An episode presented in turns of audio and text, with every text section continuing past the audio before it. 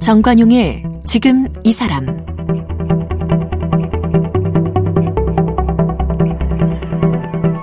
여러분 안녕하십니까 정관용입니다. 어제에 이어서 오늘도 오영석 전 카이스트 교수와의 만남 이어가겠습니다. 어제는 현재 프랑스 디지털 경제부 장관인 오 교수의 아들 세드릭 오 그리고 세드릭 오의 동생 오 교수의 딸인 델핀 오 프랑스 하원 의원을 거쳐서 지금은 유엔의 세대 평등 포럼 사무총장을 맡고 있죠. 이 아들과 딸 얘기를 해봤습니다. 아들 딸을 글로벌 리더로 키운 방법이 뭐냐 여쭤봤더니 집에 TV 없앴다. 온 가족이 책을 읽었고 대화와 토론을 나눴다. 잠을 푹 자도록 만들었다. 이게 전부였다는 얘기 어제 들어봤죠? 자, 오늘은 오영석 교수 개인의 인생 이야기도 좀 마저 나눠보도록 하겠습니다.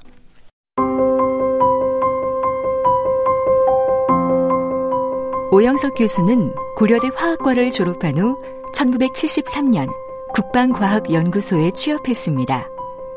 미사일 기술을 배우러 가기 위해 프랑스로 유학을 떠났습니다. 프랑스 리옹대에서 석사 과정을 마쳤고 국립응용과학원에서 고분자와 신소재 연구로 박사학위를 받았습니다. 프랑스 국영화학회사 롱프랑 중앙연구소 수석연구원과 국립응용과학원 교수를 지냈습니다. 2004년 카이스트 초빙 교수로 한국에 돌아왔고 현재는 예성화랑 고문과 개발도상국의 컴퓨터공학 발전을 돕는 사단법인 엑세스넷 회장을 맡고 있습니다. 프랑스 정부로부터 교육 공로 훈장을, 한국에서는 과학기술 발전에 대한 공로로 국민 훈장 동백장을 받았습니다.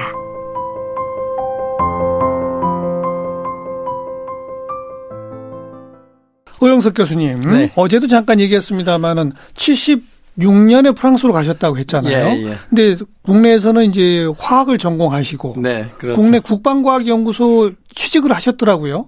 네, 그 국방과학연구소 그게 제가 제가 이제 어, 군대를 끝내고 예. 군부무를 끝내고 어 근데 뭐 그래서 뭘 할까 이제 네. 앞으로 뭘 할까 그러다가 어 소소문육교를 지나가다 보니까는 그때 거기 TBC TV라고 있었죠. 예, 예, 예. 네, 동양방송인가 예. 그렇죠. 예. 거기 아나운서 모집을 하더라고요.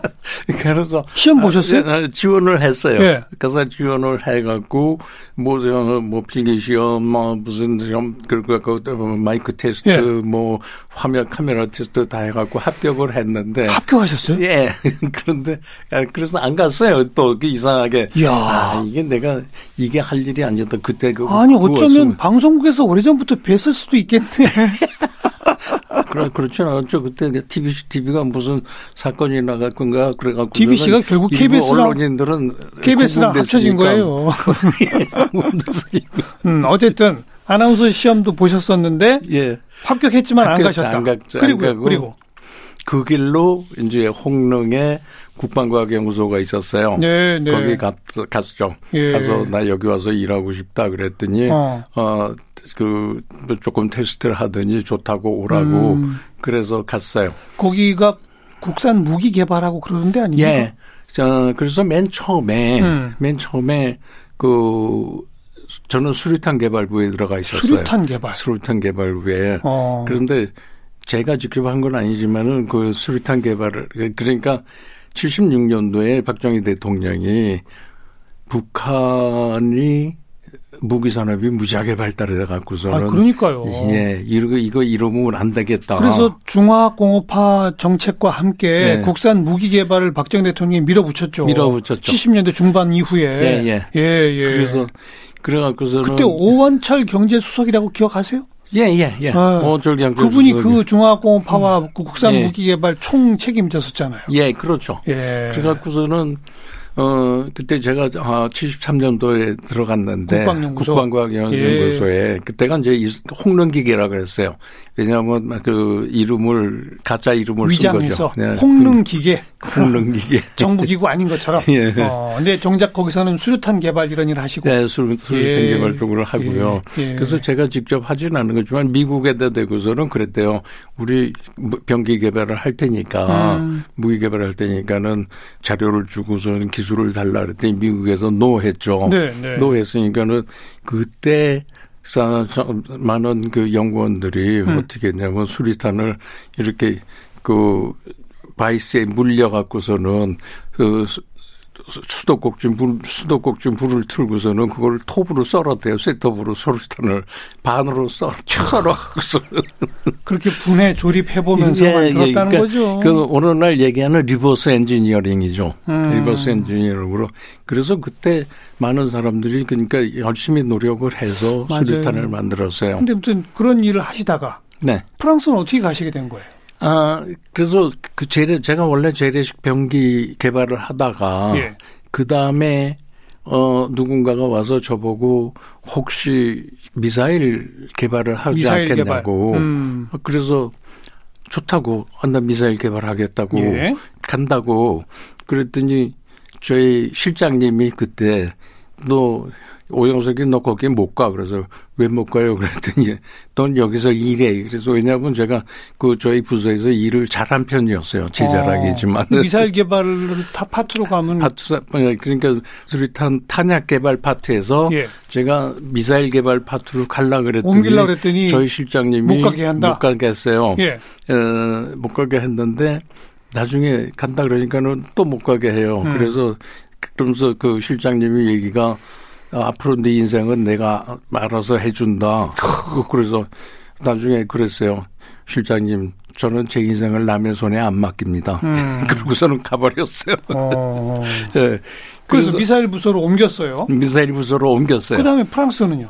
그래서 미사일 부서로 옮겨갔고 그다음에 미사일 기술이 하나도 없죠. 뭐 저희는 없죠. 예, 예. 또 미국도 안 가르쳐 주죠. 미국도 안 가르쳐 주고. 아 프랑스 가서 배우려고. 프랑스가 그걸 가르쳐 줬어요. 네, 예, 네. 그래서 프랑스가 우리나라 초창기 병기 개발이라든가 이런 거에 대해서는 굉장히 많은 도움을 줬어요. 음. 네. 그래서 프랑스를 가기 위해서 어, 불어를 배워야 되는데 그렇죠. 가서 뭐 영어로 얘기하는 거는 상관이 없지만은 예, 예. 적어도 생활을 하려고 불어를 배워야 된다. 예, 예. 그래 갖고서는 그때 알리앙스 폰세즈 효연동에 있는 알리앙스 폰세즈에 갔어요. 음. 가서 이제 여섯 명이 가서 그 불어를 배우게 됐는데 예. 예.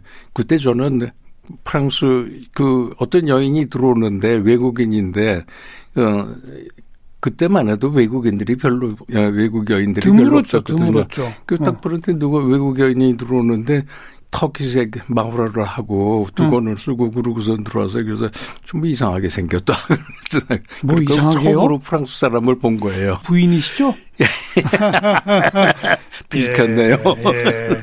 그러니까 프랑스의 미사일 기술 배우러 이제 가야 되는데 네. 가기 위한 준비 과정으로 불어를 배우러 갔다가 갔다가 불어 선생님하고 눈이 맞으신 거고. 나중에. 어쨌든 네, 어쨌든 나중에. 시작이 된 거고. 그리고 프랑스 가서 미사일 기술 배워갖고 다시 국내로 와서 활동하셨어야 되는데 왜 계속 프랑스에서 계속 계시게 됐어요? 아, 계속 거기서 그 뭐야 프랑스에서 미사일 기술을 배우고서는 왔어요. 네. 어, 돌아와 갖고서는 76년도에 갔다 77년도에 돌아와서 예. 그 국방과학 대전의 국방과학 연구소에서 미사일 개발을 계속했어요. 예, 예. 하다가 하다가 이제 그 선생님은 어 저를 보러 그 프랑스 어, 프랑스로 쫓아왔다가 음. 다시 한국도 쫓아오고 음흠. 그러다가 이제 왔다 갔다 했죠. 그때는 아무튼 이제 불어 선생님하고는 연애 과정이었고, 그, 네, 그렇죠. 그리고 한국에서 활동을 하셨는데, 네. 그런데요. 그런데 그 국방과학연구소에서 다른 부서를 프랑스로 파견시키기 위해서 불어 선생님을 구하는데 네. 제가 그 우리 선생님을 그 소개를 해줬다고요. 예. 그랬더니 그것이 이상하게 돼 갖고서는 보안대 그, 그 안에 그 국방과학연구소 내에 보안대가 있었어요. 아. 아 그분이 저를 보자 그래요. 어. 보다 그러더니 왜 문제는 왜 그 국방과학연구소 젊은 과학자를 으흠.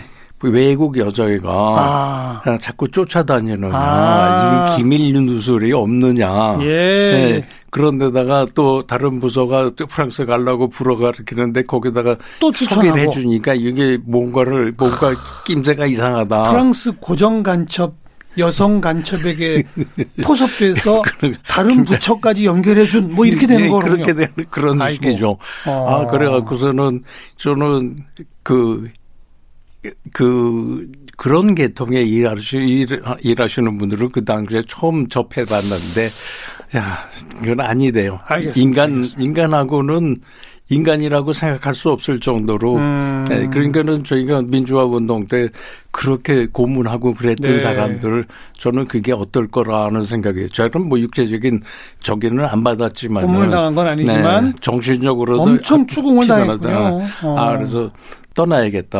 왜냐하면 어. 그 당시에 그럼 아예 국방과학연구소를 그만두신 거예요? 그만두고 갔죠. 그만두고 프랑스로 가신 거예요? 예, 예. 가서 결혼을 하신 거고. 가서 결혼했고. 가서 그러면 뭘 하셨어요? 프랑스에서는? 어, 세상에 제일 하기 쉬운 게 뭔 줄 알아요? 공부예요. 참 그 말도 참 다른 거는 참. 돈 벌라 그러면 힘들지만은 공부는 자기 노력만 하면 되거든. 또 맞는 말씀이세요.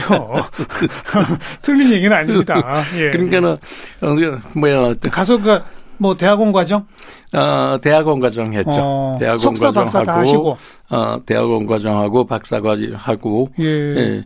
그래서 얼마 거기는 학비는 들지 않았나요? 학비는 원래 프랑스는 어, 학비가 없는 날, 없는 대신에 생활비는 있어야 될 거 아니에요. 그건 예. 어떻게 하셨어요? 그 생활비도 그러니까 프랑스는 원래 복지라는 게 음.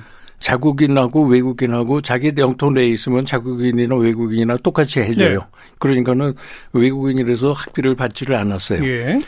그 다음에 생활비는 장학금을 주대요. 어. 어 장학금을 줘갖고서는 어. 그걸로 생활했고. 그래요. 예. 그래서 프랑스가 저를 많이 도와준 셈이죠. 그러네요. 네. 네. 음. 그리고 박사학위 하신 후에는 박사학위 하기 후에는 제가 그 프랑스 회사에 네. 예, 프랑스가 가장 큰 화학회사에 들어가 있었어요. 음. 거기서 이제 아, 선임 연구원하고 네. 아, 수석 연구원을 했는데 예. 예, 플라스틱 재고로 수석 연구원을 했다가 음. 나중에 문제가 생겼어요. 어떤 문제? 문제가 이제 많은 사람들이 제가 왜 프랑스 국적을 취득 안 하느냐 음. 그런 얘기를 해요. 예. 그래서 아니 내가 오영석이는 오영석이지 한국 사람이지 네. 음. 오영석이는 오영석이지 프랑스 국적을 취하든 한국 국적을 취하든 나는 하나도 바뀐 게 없다. 예. 또 그리고 또 한 가지는 내가 내 자신의 당장의 눈에 눈앞에 이익을 위해서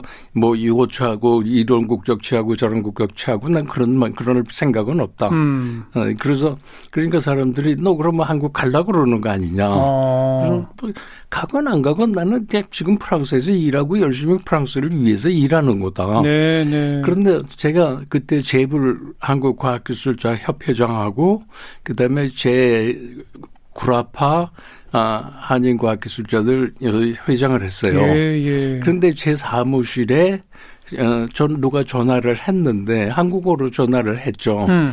한국어로 전화를 했는데 그때 마침 저하고 사이가 좋지 않은 저희 연구소장이 있고 내 앞에 있었어요. 어. 나중에 한대는 얘기가 야, 너, 너, 너, 내가 너 사무실에 있었는데, 내 앞에서 한국인이라고 영, 뭐야, 한국말로 한국어로 통화를 네. 하는데, 네.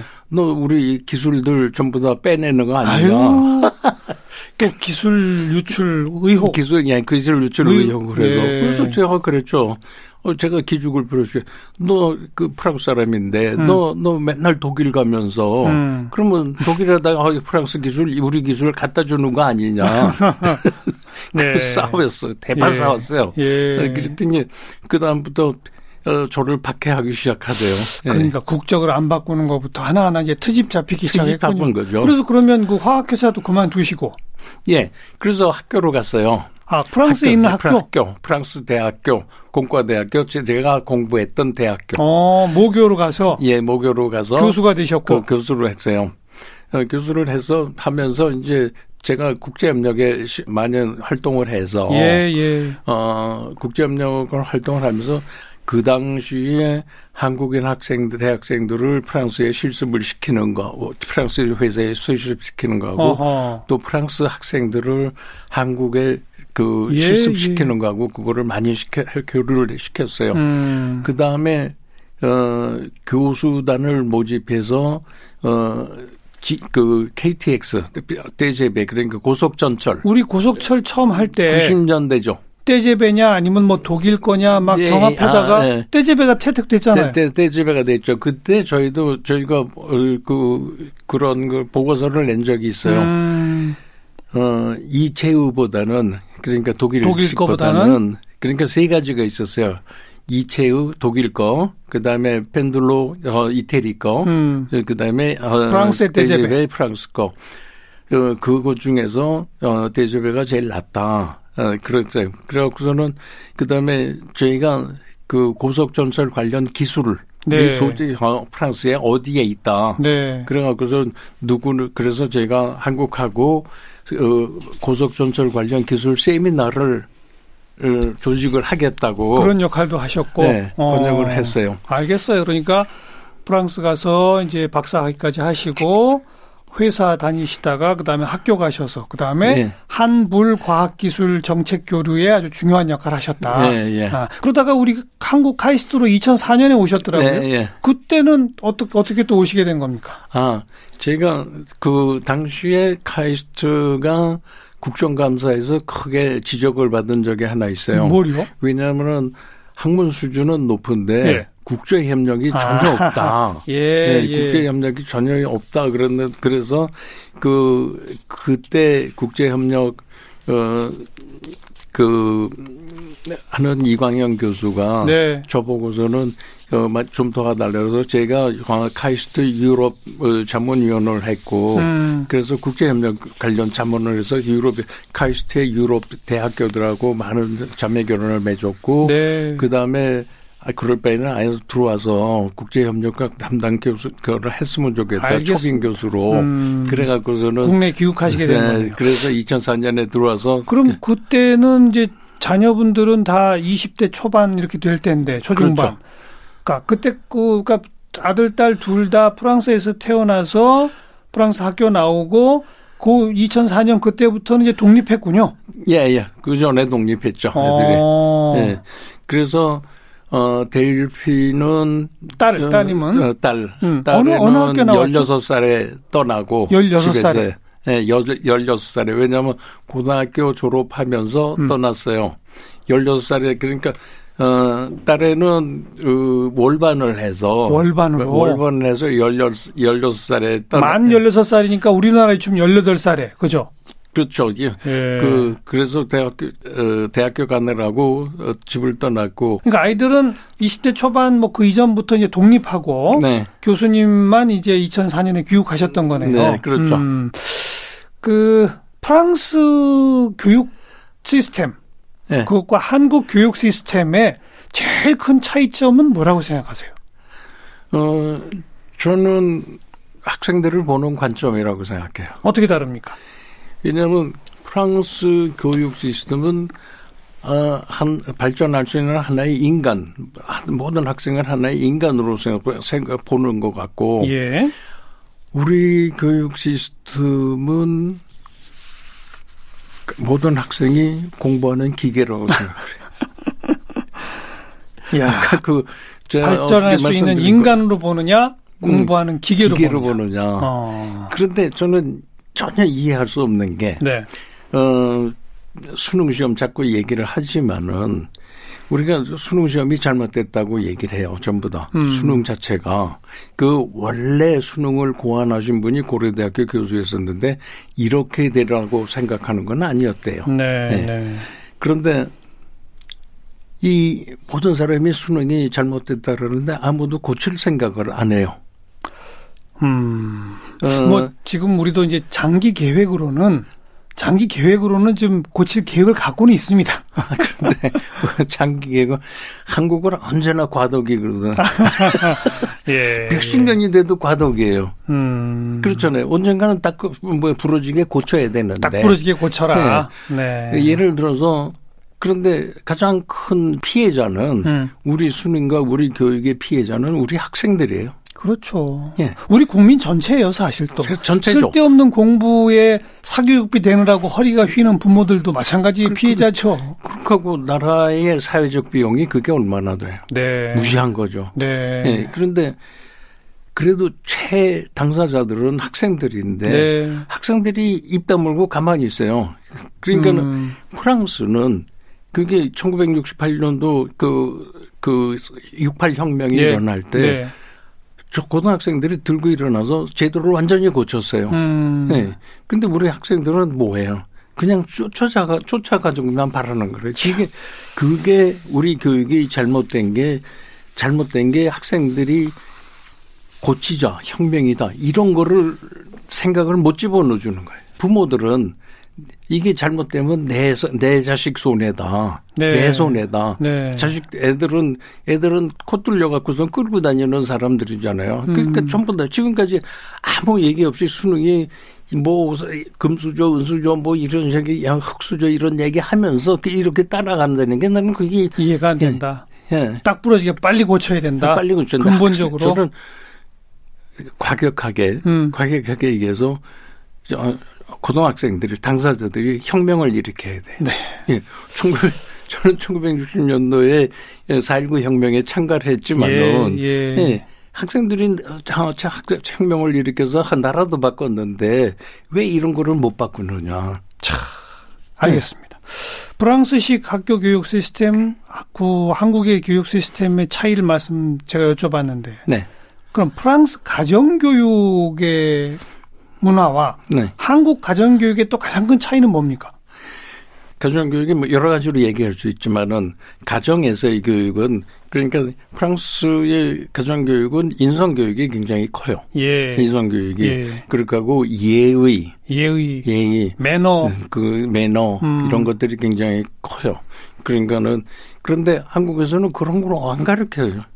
맞아요. 그렇게 하고 저는 어. 걱정인 게 나라가 본때가 없는 국민이 돼요. 음. 본때가 없는 왜냐하면 부모가 모르니까 자식한테 가르쳐 주는 게 없어요. 음. 네. 자 이렇게 이런 경우에는 이런 이런 프로토콜이고 이런 예의다. 네? 이게 예의고 예의와 인성 된다. 매너 교육이 네, 없다. 매너, 네. 네. 그런 게 없어요. 음. 그러니까 부모가 모르니까 자식도 모르고 자식이 모르니까 그 자식도 그 다음에 자식이 몰라요. 음. 예의 인성 교육보다 애가 공부만 잘하면 아무리 버르장머리 없이 굴어도 그냥 오냐오냐 하는 예. 뭐 이런 거 참 문제죠. 그게 문제죠. 예. 어. 그 프랑스 가정에서는 그런 게 없어요. 테이블에서 앉아서 먹는 거라든가 음. 어떻게 테이블에서 하느냐. 네. 왜냐하면 그거가 테이블에서 아무렇게나 뭐 팔짓고 아무렇게나 먹어도 상관이 없어요. 먹는 데는. 음. 그렇지만은 그 버릇을 들어갖고 사회에 나가면은 예의가 없죠. 아, 매너가 이, 이, 이거는 못 배운 그 집의 사람이구나. 아니, 그 아들 딸 어려서부터 네.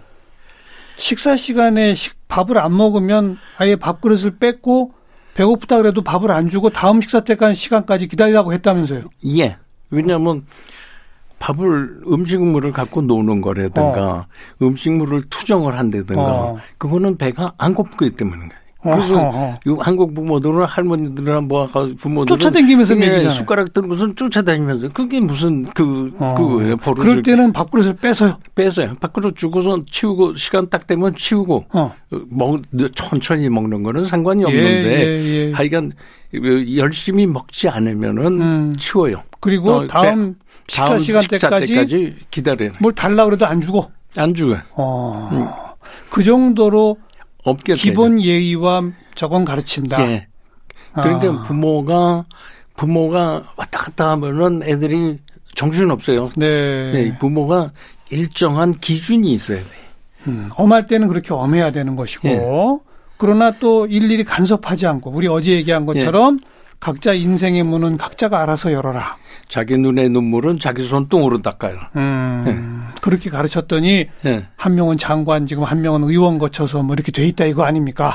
저는 그것보다도 더 중요한 게 네. 애들이 어느 사회 어느 계층에 가서라도 아 이 사람은 제대로 인간답게 어? 그런 그 존중을 존경을 받아요. 네, 네. 그게 뭐 직급이 장관이다 뭐 그게 중요한 게 아니라 그런 게 아니라 사람 그릇 노릇을 한다. 네, 인간으로서 음. 받는 게 굉장히 중요하다고 생각해요. 네, 우리 교수님 한 마디 한 마디가 사실 우리 한국의 부모들한테는 알지만 실천 못하는 그런 아주 날카로운 비수가 돼서 꽂히는 것 같습니다.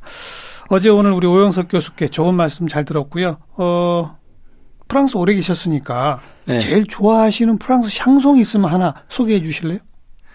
어, 파리의 하늘 밑에서 Sous le ciel de Paris. 어, 누가 에디트 피아프 부르는 걸로 피아프죠. 들어볼까요? 예. 예. 알겠습니다. 이 곡 함께 들으면서 오영석 교수 보내드릴게요. 오늘 고맙습니다. 감사합니다.